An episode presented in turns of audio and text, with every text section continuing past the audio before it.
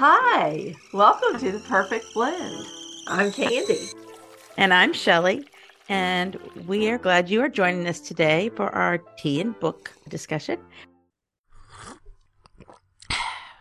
Hello, everyone. Welcome back to the Perfect Blend. And I am so happy to be here with you guys and working on our second part of our deep dive into fairy tale by Stephen King.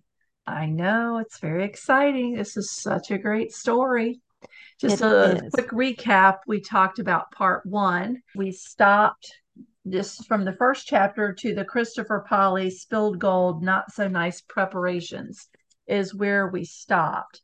And now we're going to pick up. This is the part where Charlie is, goes to Empis, the, the kingdom of Empis. He's going down the well in back of Mr. Bowditch's yard. He's taking radar with him. And we haven't talked about why this was so important. Radar, really the heart of our story, I think. I think so too.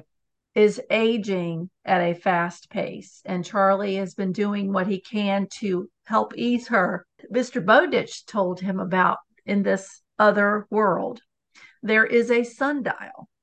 And if you go backwards on that sundial, it makes you younger and vice versa. Yep. And so his goal is to save Radar. He loves her so much and he wants to take care of her and he wants he wants to extend her life. So his goal is to get to this sundial and reverse Radar's age. What does that remind you of? Of course. Something wicked this way comes. So that book plays prominently in this story, not only with that motif, but it was one of uh, the books that Bowditch had on his nightstand, and one of the first ones that Charlie read.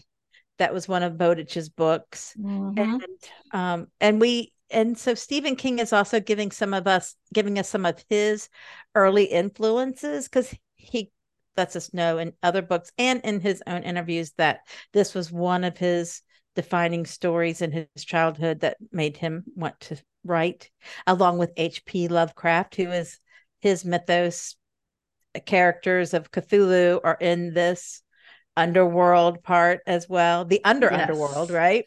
Yes. So he gets to play the part. I think that's great. Like he get I think Stephen King gets to enjoy and relive some of those amazing parts of story and fairy tale and horror fantasy again in this story you know he asked himself what could you write about that would make you happy mm-hmm. and he's putting all of these things together in the story before we begin what tea did you choose did you choose something different than part one sort of well, it was an, it's another packet. uh, but and I am, but you know what? I said their name wrong. It's it's Tiesta, like Fiesta, but with a T.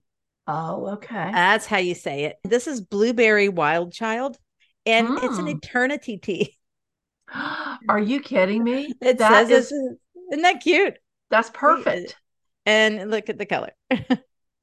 oh, it's a beautiful it's a purpley red. That? A purple, yeah. Purpley red. It's hard to see it over there, but it's it looks like it kind of looks like strawberry Kool-Aid, but that's what it looks like. Mm, but it has apple, and I taste that the strongest.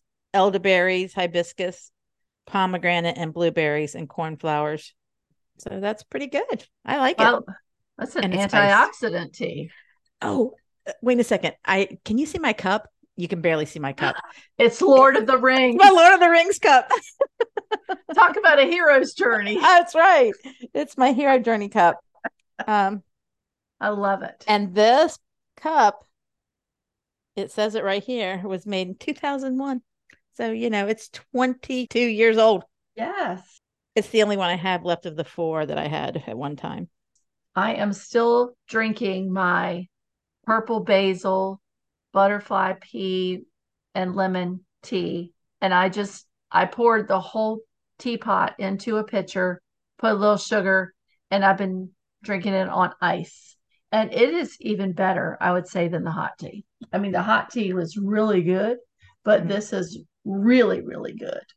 And it's just this beautiful when you look at it one way, it's blue. When you look at it another way, it's purple. It's just, it's a gorgeous tea. It is. It's really cool looking. And I will tell you the difference between a hot tea and a cold tea to me, different flavors will come out once you chill it, you know? Mm-hmm. So it definitely, it definitely affects the flavor. And so if you like a, a good hot tea, put it on ice and see what else happens. I was very pleasantly surprised and I am thoroughly enjoying it. This is something I think that I'm going to have throughout the summer.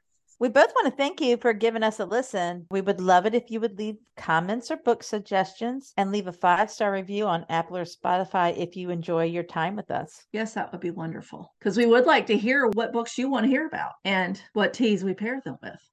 We are back at we are back at Century's Rest. I love that name.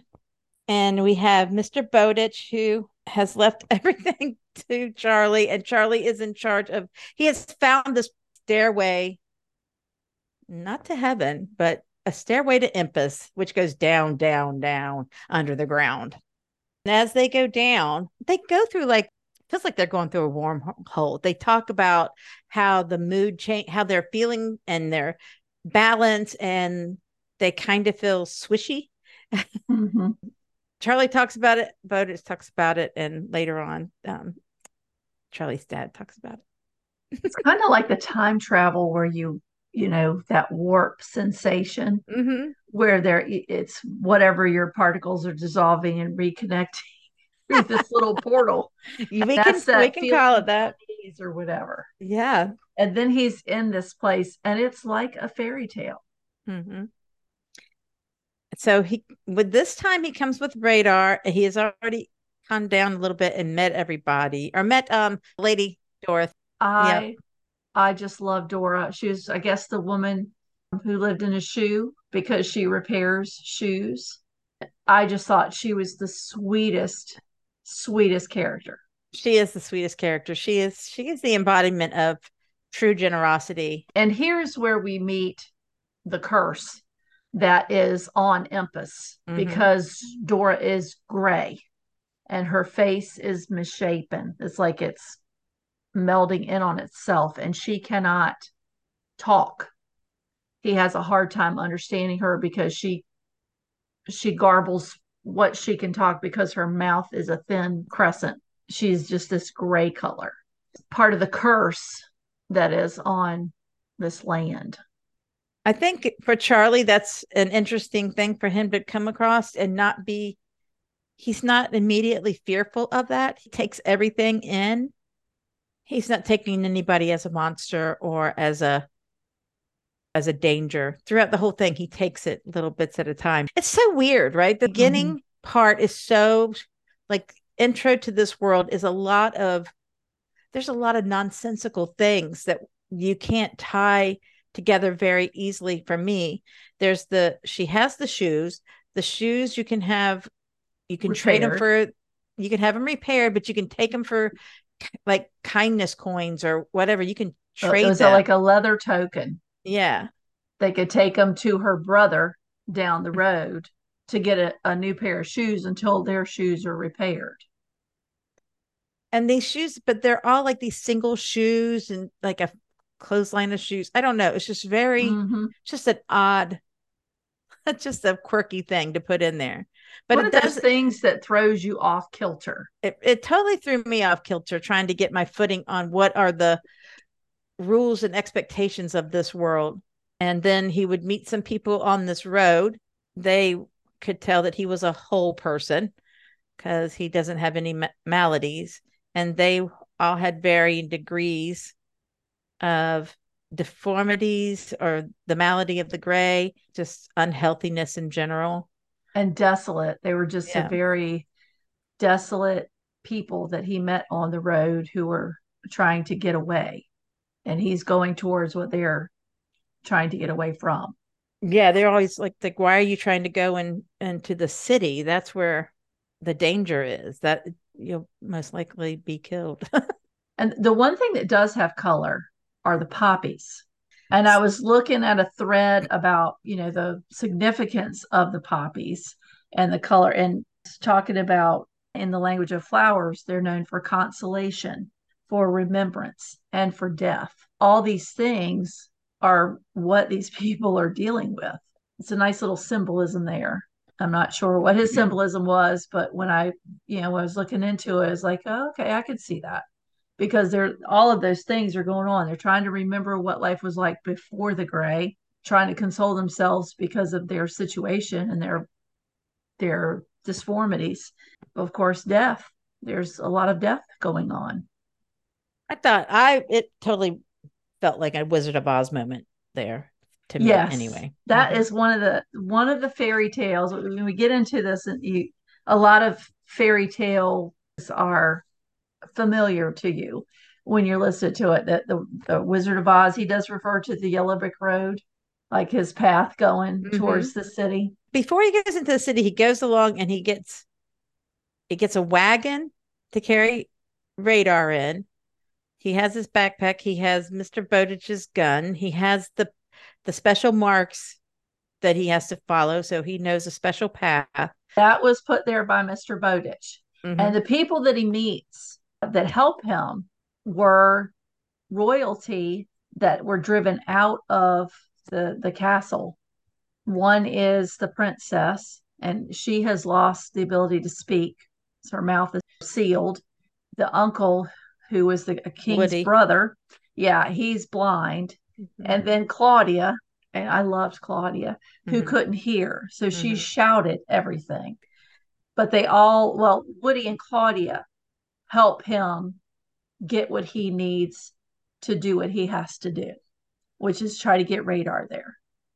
So the princess, Princess Leia, he, if you, I did not know it until Charlie said it's Leia, like Star I was Wars. thinking Leah. and when he said Leia, I went, "Oh my gosh, are you kidding me?" So then there's the whole Star Wars thing, and so he pulls that in about. and she is beautiful. He his heart stops. He kind of immediately falls for her. She has no voice. She talks through a horse. that ventriloquism that she uses, and that is actually the princess hiding as a goose girl.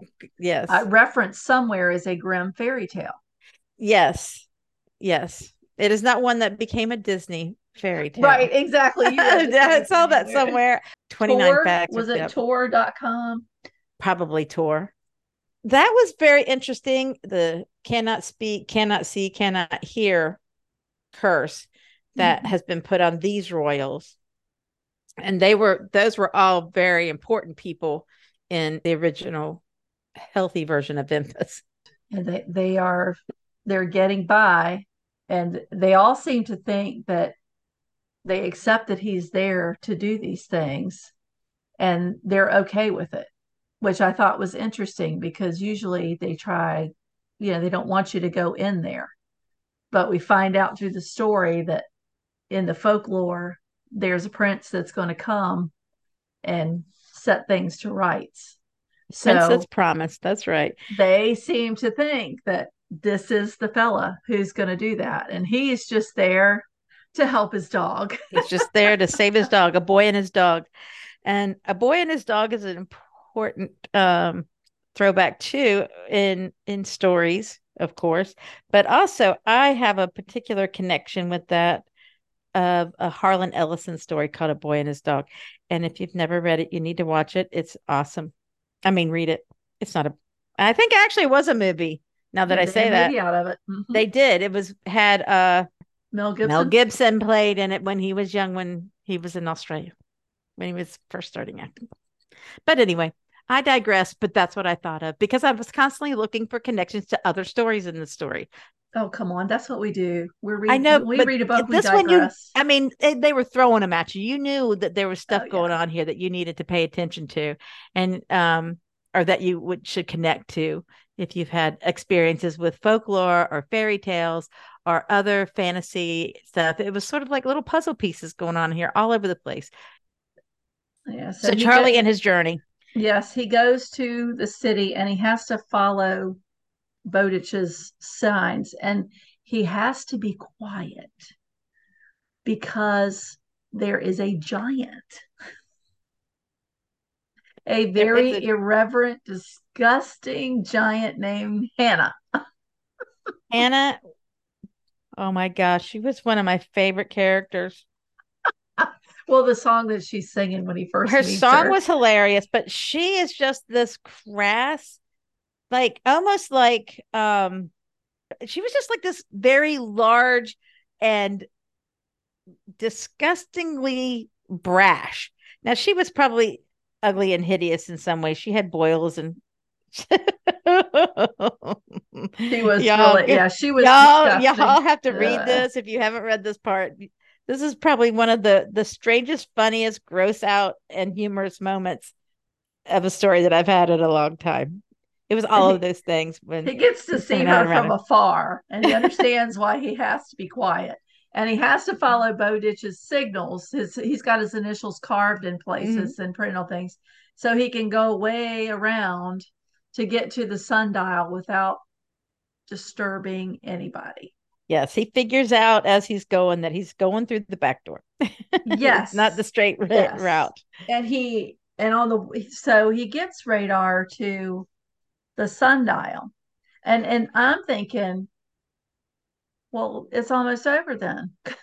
this is the whole point of him coming here is to save radar.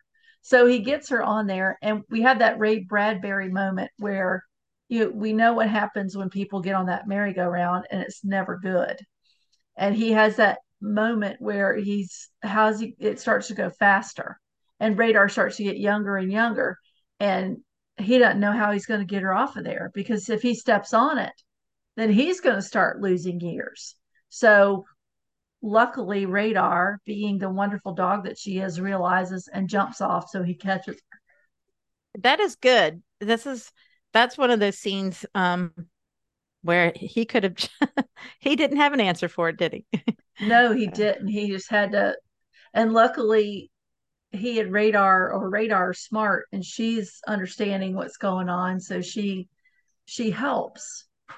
So getting in there and getting the goal for Charlie accomplished was fairly simple. Easy. Yes. There was and, not a lot of like danger like we thought. We thought that that was going to be the treacherous part of the journey, right? Right. And and we I'm looking and it's like how much of this book is left?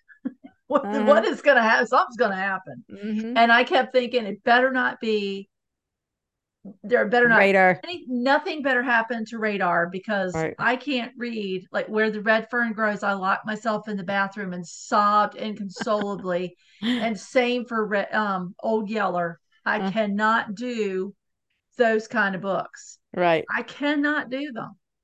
And, so, and everybody thinks it's funny. So, but I'm like, I don't oh think it's God. funny. I think it's well, funny. my kids think I'm because I'm a sap. I just I was like, nothing better happen to this dog, or I will once again ban Stephen King from my house. I just, you know, I was not. She lies. She lies. She lies. She would never be, ban Stephen King from her. I have. I have. I read one. Oh of, my one gosh. of his books set me off. I was so mad at him. I wouldn't read him for a long time. But well, you're probably right. You're probably right. I'll just, I would just rail on this one book. So you're thinking, what, what is going to happen? Because Radar is this happy, young, healthy dog. And then he's got to get back out and follow the the path. Mm-hmm. And that's where the trouble starts because of a Rumpelstiltskin like character. Peterkin. Peterkin. You about Peterkin? Thank you. Yes, Peterkin. Okay. He has a meetup with Peterkin. This isn't this is actually his second meetup with Peterkin. Right. The first one he is like picking on the cricket. Yes and mm-hmm. we, in which we didn't. Well, let's back it up a little bit. So while Charlie's on his adventure, he meets this character named Peterkin, and he's torturing a cricket. And he stops him and threatens him, and Peterkin runs away. Well, Peterkin decides to get back at our Charlie by erasing all of Bowditch's initials. So he cannot get out of the city. That's right. He's stuck. Peterkin is is another Rumpelstiltskin like character. He is small and more like a leprechaun, leprechaun, or a Dobby or something like that. You know, he's an angry he's, dwarf. he's very angry though, and he was, and the cricket is not a cricket like we think of. It's a cricket about the size of a small dog. Everything's bigger in Empis, and it's red.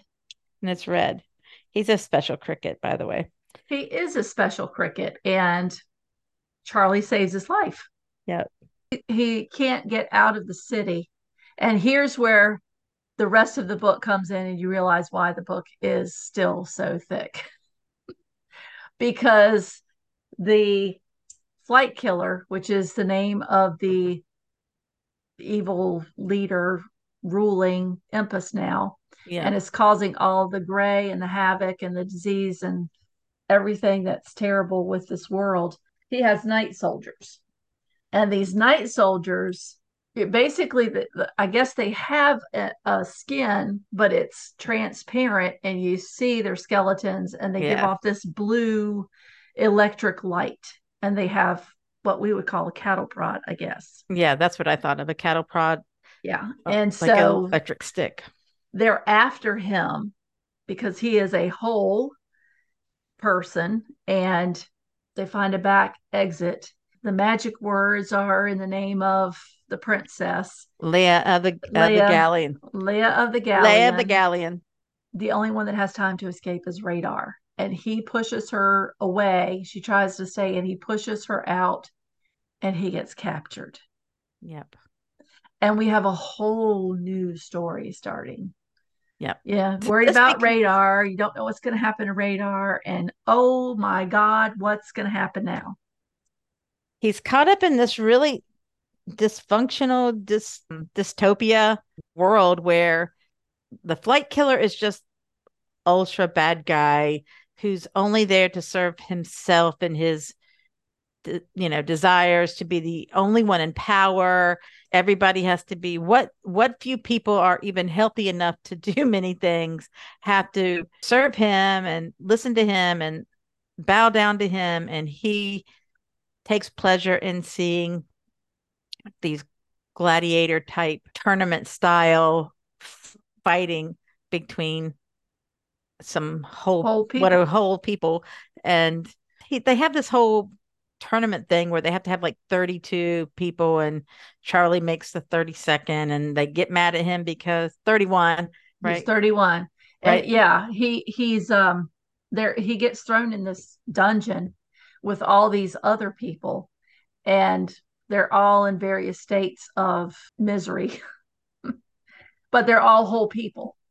And so he comes to find out that flight killer is collecting all the whole people so he can have them in a tournament to the death that's his way of cruelly getting rid of the rest of the whole people who have not yes. been touched and don't get touched with the gray they have royal blood in them. Horrible gladiator tournaments, and they have to train, and their training is play time. They're going to go play. So the night soldiers bring them to play. And it just is despairing that this is, I mean, the end result is they're all going to die until there's one winner. And knowing what you know, they're probably going to die a horrible death too. but during this, mythos of Charlie the hero, the prince that was promised, becomes the big center stage attraction, really, because he keeps winning against impossible odds. impossible odds. And then the strangest thing starts happening. His hair turns blonde, his eyes turn blue. Once they see that, they realize that he is part of that that prince that is promised he's part of the story of how to end the curse mm-hmm. percival one mm-hmm. the the one who gives them food in the dungeon starts slipping him notes mm-hmm. and th- they start treating him with deference even all the other prisoners they start to realize and our little red cricket friend comes back and he is a high and mighty where he comes from, and he is there to help as well. And so I love that all these other creatures are sacrificing their time and efforts to help him, but he also helps himself. Charlie. He, yep. Yes, he can rely on his resources and he thinks about what could happen. And the way he gets rid of the night watchers was just phenomenal. That That's was crazy, phenomenal. Though. It was. it was. And it's something they probably had they thought of and not been so, it's an abject misery. But you know, when when you're put in those conditions, that kind of stuff doesn't always come into play. You know, your mindset changes. But Charlie, he sees a way and they start to turn the tide, which I was just, yes. Yes, that was great. They were going through the most brutal, brutal elimination and they're having to to kill or be killed with the people that they have gotten attached to because they're all in this situation together. And that was the hardest thing. You know, two of them go out, only one comes back. And, and the one that comes back may or may not be mortally wounded. Mm-hmm. And just, it was just terrible. So when they do get free from this, that is not the end of this journey either. No, it's not. but wait, there's more. That's right then they get out and they get back to what they thought is of is safety, but they still have to kill the flight killer. They have to set the world to rights and they have to seal off the well of the worlds. So there's there's this thing about the two moons at a certain time when they kiss, the well can be taken over. Yes. For good or evil, really, I guess. But they can the the Gog Magog can come out.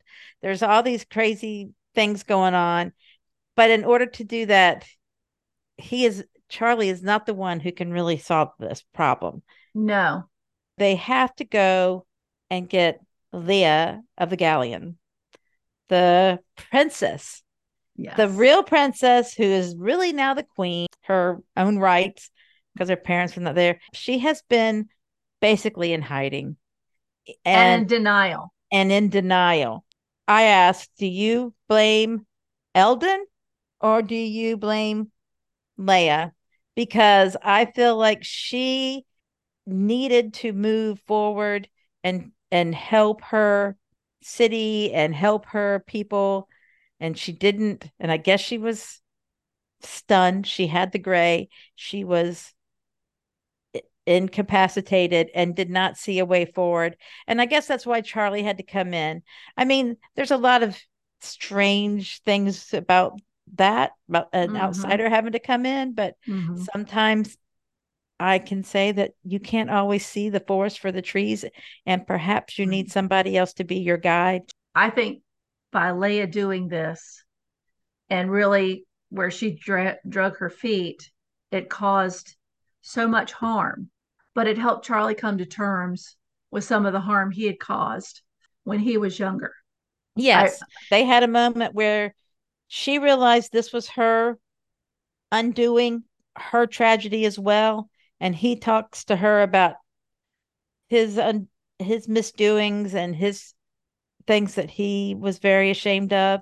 And in that sense, like the purpose of a fairy tale is to let us know there are ways to make right in the world all things. Mm-hmm. That is one of the points where this comes together, and she realizes she has to go confront Elden, the flight killer, her brother. We do see it on that journey as they they have to go in, and we and we see Empis again through her eyes from the castle we see all the gold. There's a mm-hmm. lot of gold. I'm still not sure where how that gold got there. Obviously, it wasn't spun out of straw, but I don't know how. I felt like it was like a dra- dragon's hoard. Like I thought Smaug was going to come out of there. right? I could see Smaug. it was just this dragon's hoard of gold.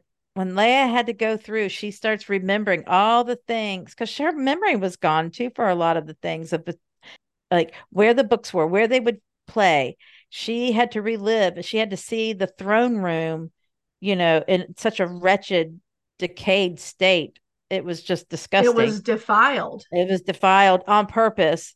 All of this decay all of this death all of this came from Elden's hatred and anger and, and anger. And he was over he kept digging deeper and deeper into the mysteries and he was overtaken by some other darker something darker and sinister that was in the well yes and and the mm-hmm. power that he was seeking mm-hmm.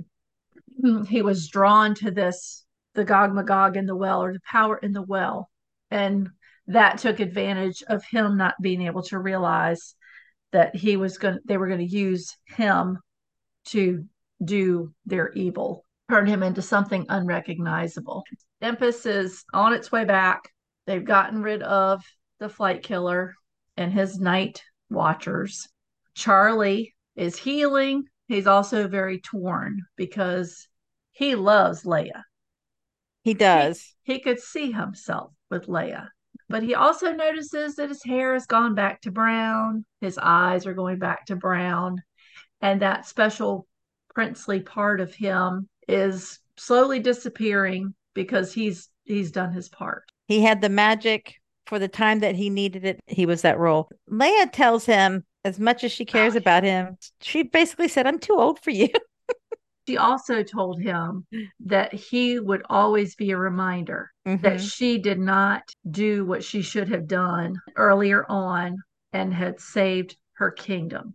That would be a constant reminder. And that's kind of on top of all that, he also has in the back of his mind that he needs to do something about the pathway to this world, that so, Empis cannot be up in his world, and his world certainly cannot come down to Empis. And that's a big responsibility on his part, but he sees and understands the importance of the two not being and, and are mingling.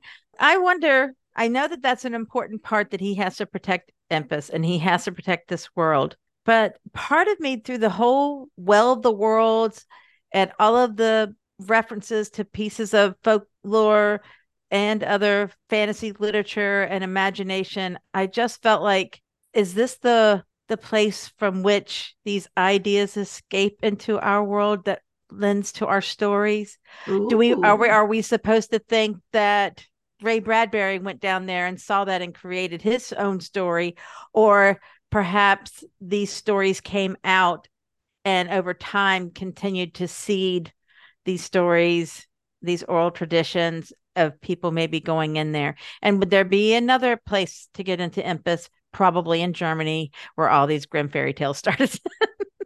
I think that is a delicious thought to chew on most often.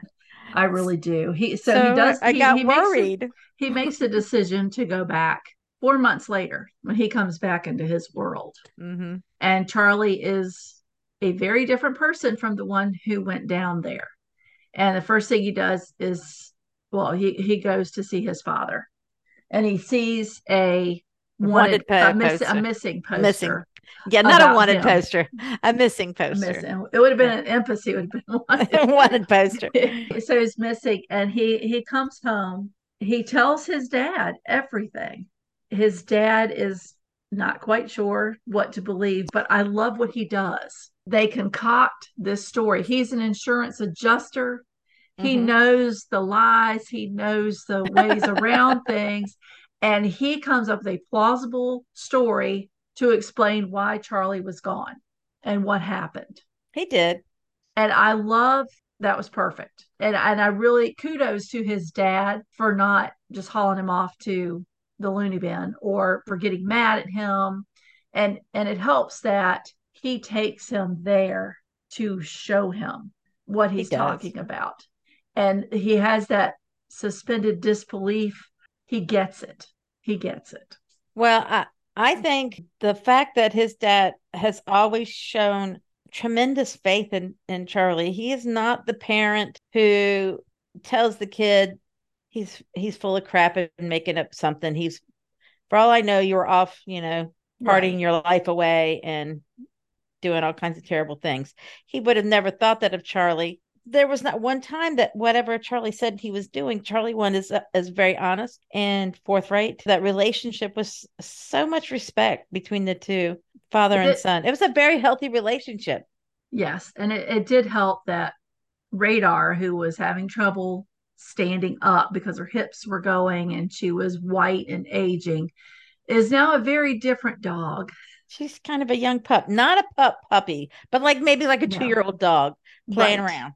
right. And th- those are the things that kind of clicked together for him. So, what did you think about the ending and how he ended it? Well, okay, yeah, about the well.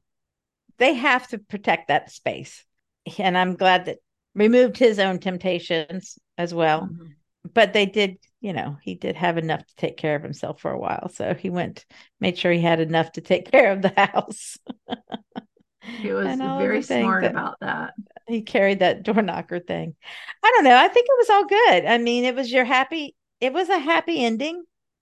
We don't really know how things worked out in Empis, but we know that it was on its way to its better glory days. Charlie had his ideas of what he was he was going to stay there and be the sentry right and, and take care of the house and raise his children there and share all the fairy tales he can with them i guess I love it, and I love when he tells the story. When he get when we get to the end, he's the adult years after it had happened, and mm-hmm. he's going back and, and telling you this. It's really neat to see how he ended up. It was a good happy ending. it wasn't the it, the prince didn't get the princess, and they they lived happily ever after. But the prince gets a happy ending, and the princess gets a happy ending. They're just not madly in love with each other, and the right. happily ever after that kind of thing. It's a different type of happy ending. It, I thought it worked. It was definitely more satisfying than if he married the princess and stayed in Empis. I mean, that would have seemed odd, right? It would have because he really he wasn't of that he, world. Yeah, and and it wasn't like ever. Is it ever world everywhere? Neverwhere. And never so in in Neverwhere, when he went to one world, he was no longer part of the other world, and yeah, the he doors, knew that he was not going to be door the, shut. Yeah. Yeah. He wasn't going to be the same in either place, but he belonged in his world. Mm-hmm. And he made that distinction and decided to stay out and to protect the other world, not from nefarious people who would take advantage. We always ask children this, our students, what do you think the theme of fairy tale oh was? Um, I I would say my takeaways is that good deeds, good life, these things will help you. The hero's journey is mm-hmm. a great place to start your journey. You know, I like that in a story. I'm not going to extrapolate that to me in my life, really, but I have in my lifetime seen how following the hero's journey's path, understanding the stories, understanding how kindness matters in the long run. I think that's what a lot of fairy tales are about. Uh, I was reading one of the, you know, one of the discussion guides about it, and they talked about love. Charlie does have a reservoir of love for all the things he went through, for radar, for his dad, for the people of Empis, and courage. I would say courage, because he faced so many things that most people don't come back from. Instead of dwelling on how bad the situation was, okay, well, this is the situation.